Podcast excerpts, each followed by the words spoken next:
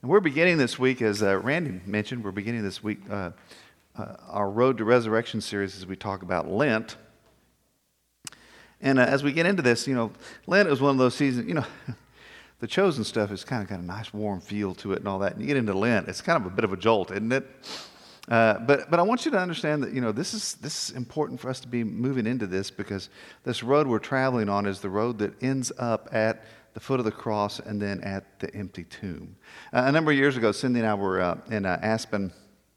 That went out there with some friends of ours from school, and uh, the the husband of this couple had just bought a new whatever the small Toyota pickup truck was that was four wheel drive, and so we said, "Well, let's go out and we'll do some four wheeling." And in Colorado, they cut fire roads through all the national forest areas, and and you need to hear when the word road is used loosely there.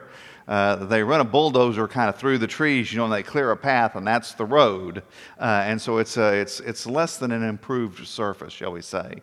So we, we got up that morning, we loaded up into uh, Barry's pickup truck and headed out driving up into the, into the mountains from uh, Aspen, Colorado. And you know, it's, it's a small truck, and Barry and his wife are in the cab, and Cindy and I are in the bed of the truck, and, you know, we're bouncing around back there. You know, it's all hard metal surfaces, and it's cold, and the wind's blowing, and the dust is billowing up and everything.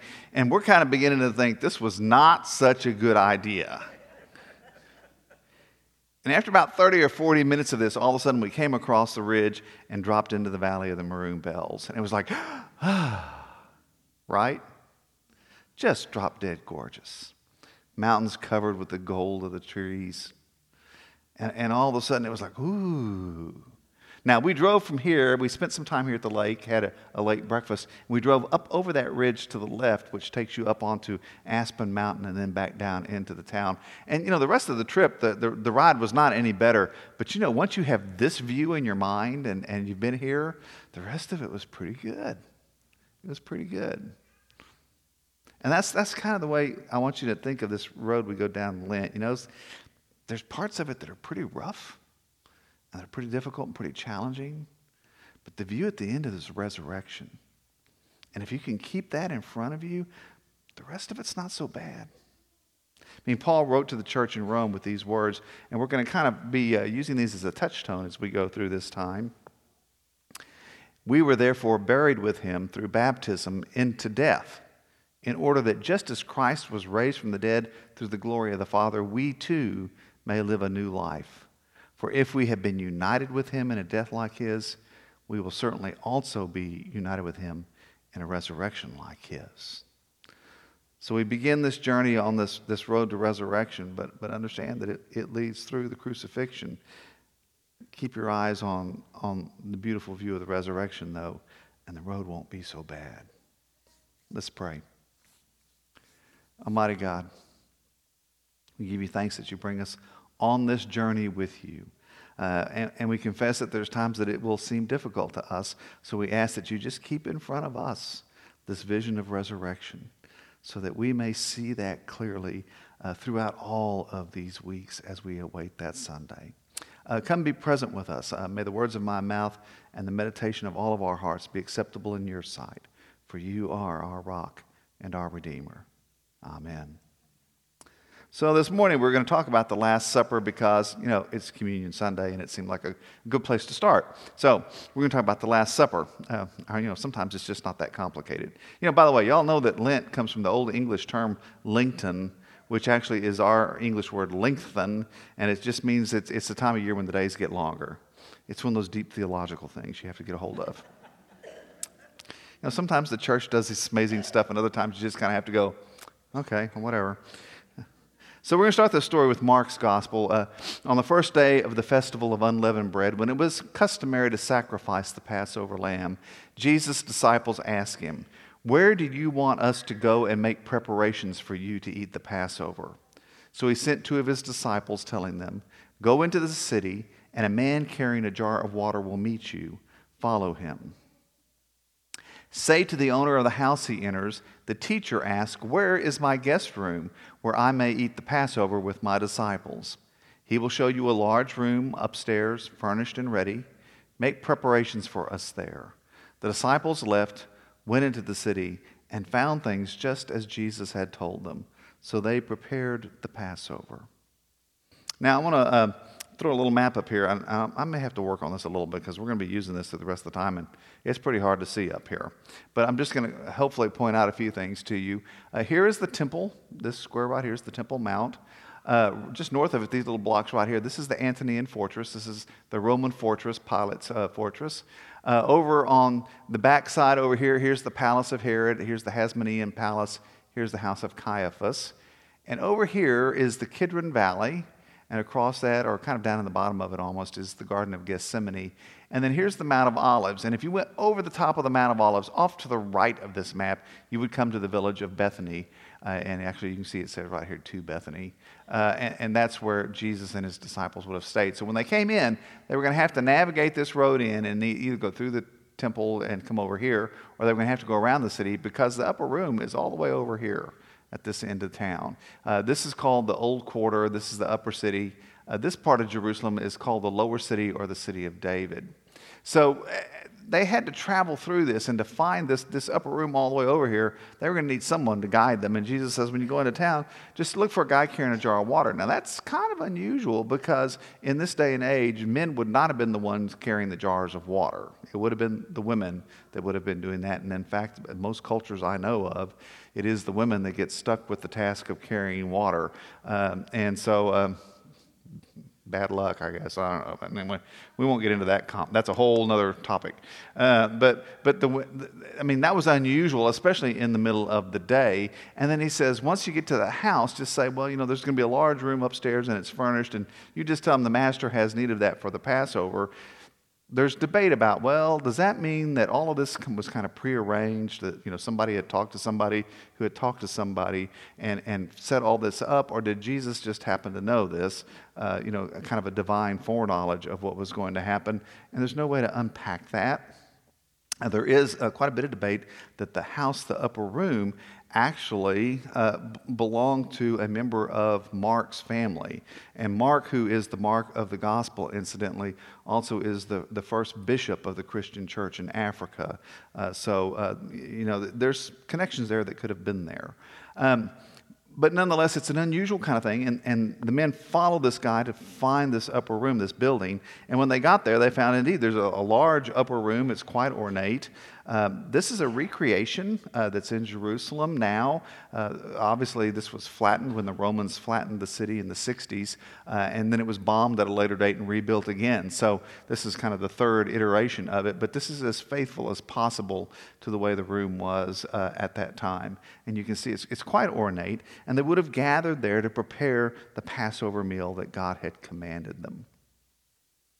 Obey these instructions as a lasting ordinance for you and your descendants. When you enter the land that the Lord will give you as he promised, observe this ceremony. And when your children ask you, What does this ceremony mean to you? then tell them, It is the Passover sacrifice to the Lord, who passed over the houses of the Israelites in Egypt and spared our homes when he struck down the Egyptians.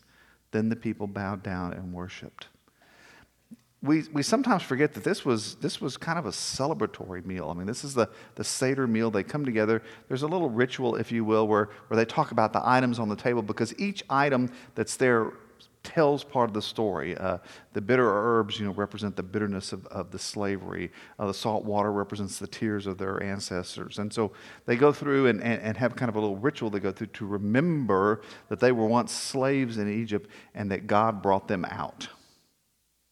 And, and it's more of a celebration kind of thing. It's kind of like for us, you know, if you have a, a deal, a tradition like our family, we have a big Christmas dinner at some point, and we read the Christmas story out of Scripture, and we remember the birth of Christ, and it's kind of a big celebratory moment. Well, that's, that's what the, the Seder meal, that's the kind of the function of it in this day and age. It's a celebratory time, and they would have gathered at a table I apologize for the quality of this picture. Uh, it's called a triclinium. It's a three sided table that they would have reclined around.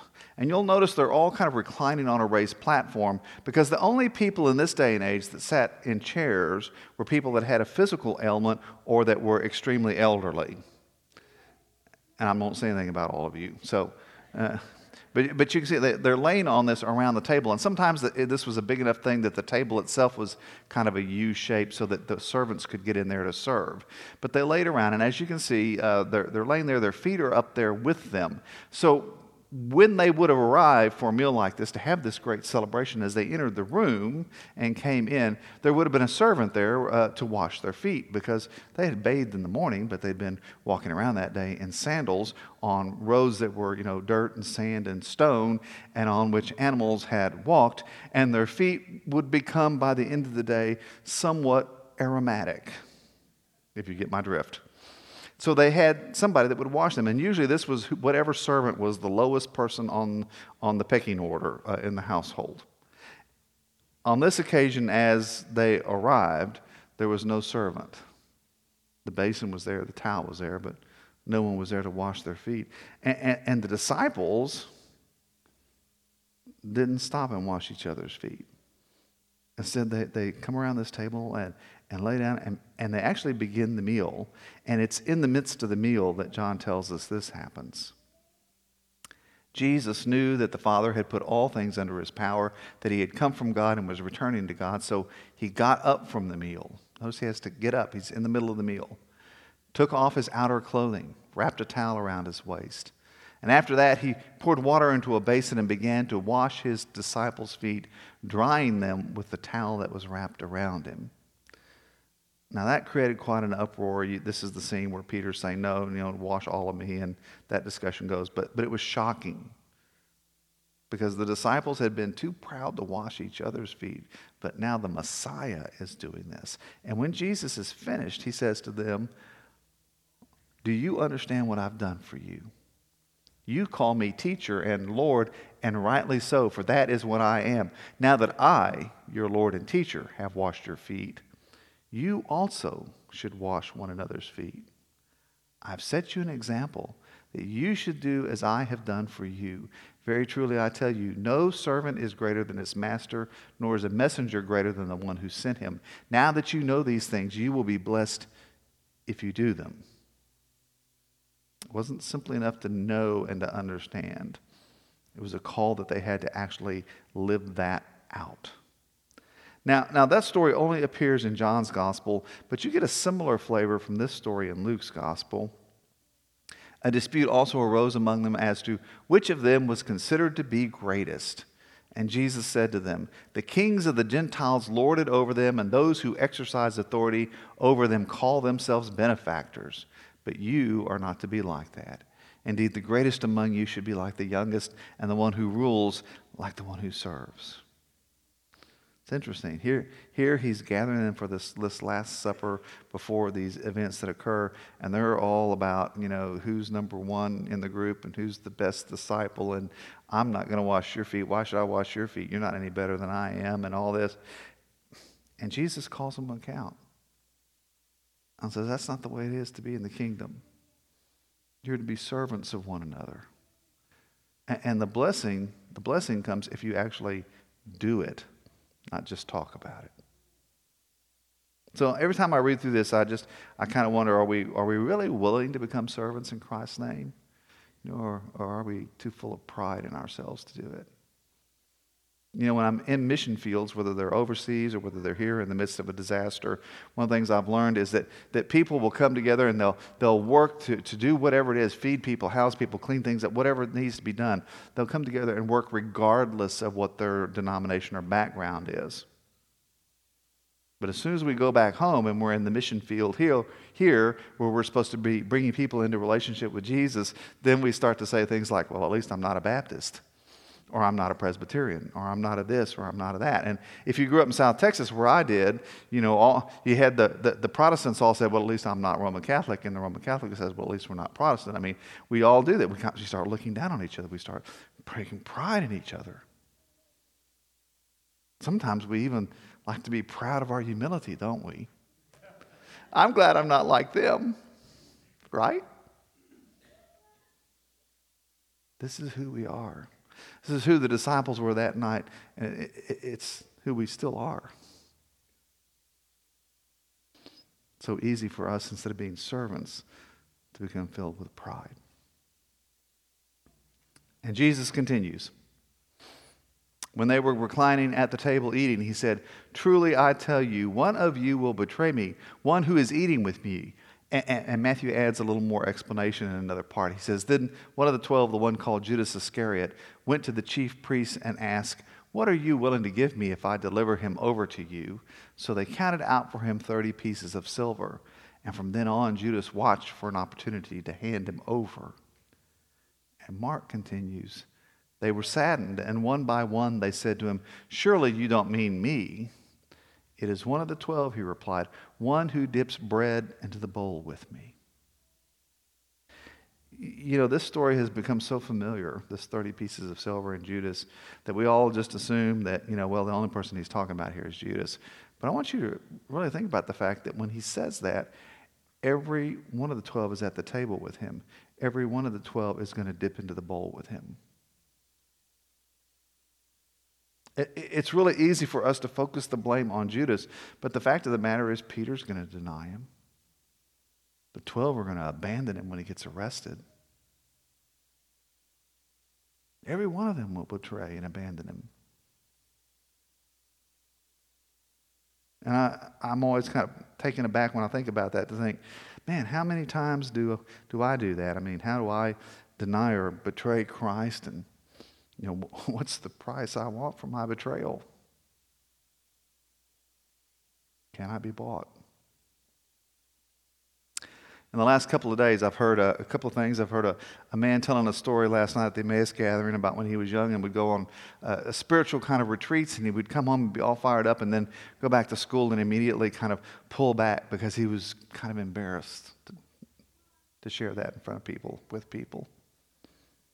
I heard another member of this congregation who changed jobs talking about being so excited about this new job. It's a much smaller company, it's more flexible. Plus, the people in this smaller company, the principals of it are Christian, and they'll allow him to talk about his faith at work, whereas in his old company, that was a rule that you didn't speak about your faith in the workplace. And I can remember my daughter talking about her school setting and the, and the rules that governed what she could talk about and what she couldn't talk about when it came to her faith. You know, we, we live in a culture which used to be very accommodating to faith, but is not so much anymore. And I, I, if you've been reading, by the way, if you've been reading Seedbed, you've seen JD wrestling with this the last couple of mornings. I did not know he was going to do that. Um, but you know, our, our, our, secular culture that we live in is a culture founded on a series of laws based on the Constitution, mostly. But our faith is a way of life that's based on the gospel of Jesus Christ. And if you haven't figured it out, the Constitution and the gospel are not the same thing. There's time they line up really well together. There's time they don't line up together. And increasingly in the world we live in, the challenge is going to be when we go out is how, how are we living faithfully to Christ? How are, we, how are we sharing our faith? Are we doing that, or do we want to pay the price of looking respectable and, and not having to deal with the hassle so that we just deny Him? A number of years ago, uh, the town in which I was in, the, the school district had a kind of a practice where before the football games, the coach and the, the football team would pray together, and they got sued. And the court said you can't do that anymore. So, uh, so you know, the coach was a member of my church, and he and I were talking about it and kind of bemoaning the fact that you know he couldn't do it, and he said, you know, I don't know what to do. And and we looked at the ruling, and the ruling said, you know, if the kids wanted to do it spontaneously, they could. It was just that the coach couldn't lead them or we couldn't, you know, lead them in doing that.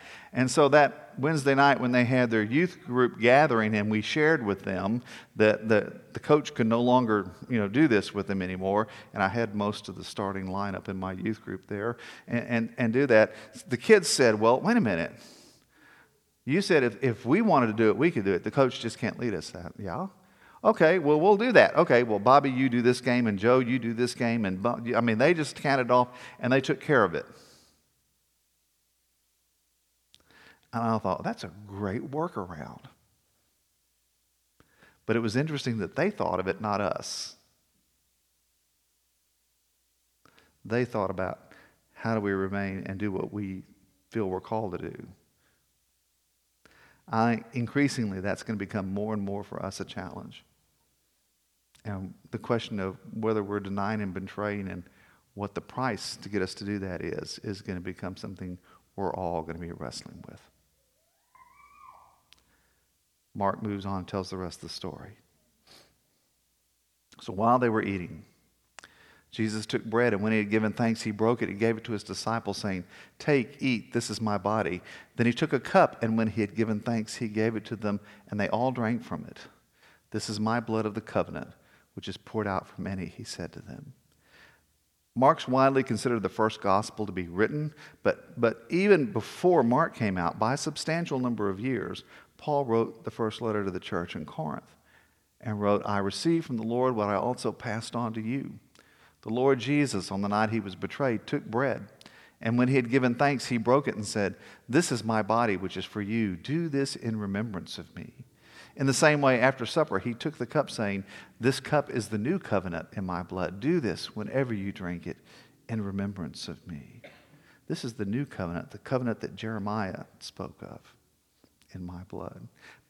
Sometimes scholars wrestle a little bit with where communion came from, but if you look at this letter to 1 Corinthians, it's obvious that it was already a practice early in the church, very quickly became a practice in the church, where they had taken the, the Seder meal and the understanding of how God had brought the people Israel out of Egypt and, and followed Christ's leading to, to reinterpret that now as the Holy Communion meal, in which we understand how Christ leads us out of our slavery to sin and death.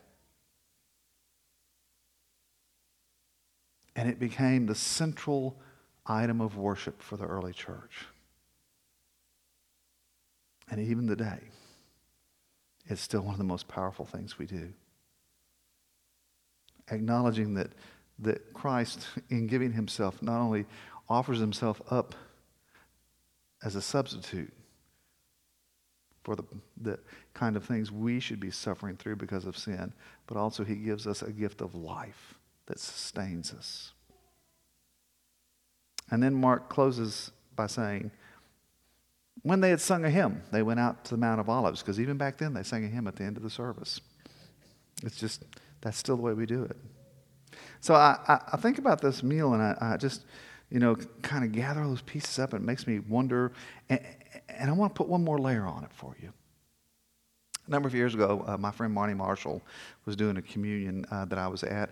And one of the questions he said before we received communion, he said, You know, if you knew you were going to die tomorrow, who would you invite to have dinner with you tonight? Yeah. I that was a really good question. I mean, who would you choose to come to dinner if you knew it was your last?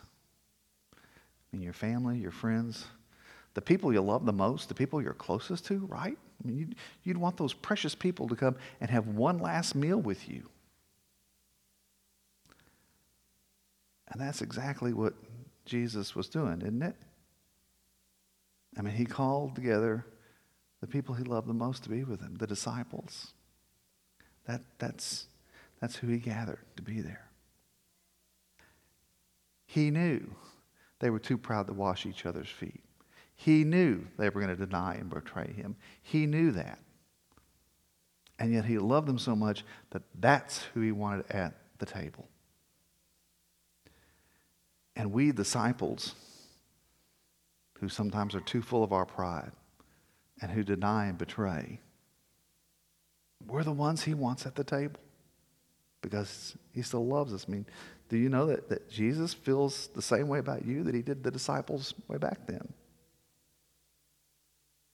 The word that's sometimes used when they talk about this period of time, the, the last days of Jesus' life, they'll talk about the passion, is the word they'll use. And that word in its root means uh, of the heart.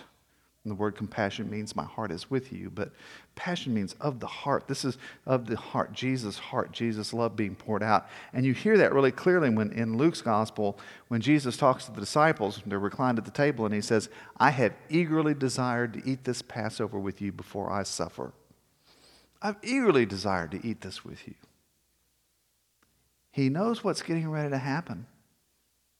He knows that they're still full of pride. He knows that they don't understand, that they don't get it. He knows that they're not theological sophisticates. He knows that they're going to deny him. He knows they're going to betray him and abandon him. He knows all of that.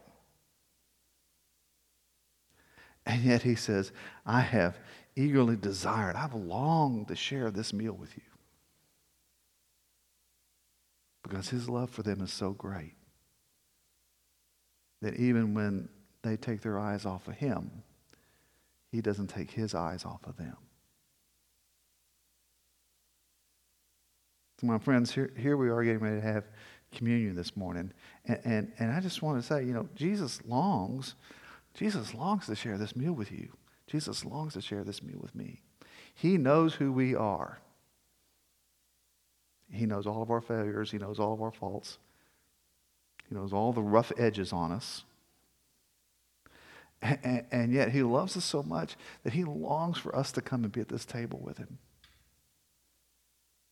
and to share this meal with him. So I want you to say that with me this morning. I want you to say, Jesus longs to share this meal with me. Say that with me. Jesus longs to share this meal with me. Now emphasize longs. Jesus longs to share this meal with me. Now emphasize me. Jesus longs to share this meal with me, with me, with you. Because this is the heart of Christ, who, even when we don't keep our eyes on him, his eyes and his heart are always on us. Let's pray. Almighty God, we give you thanks for this great love that goes beyond our understanding.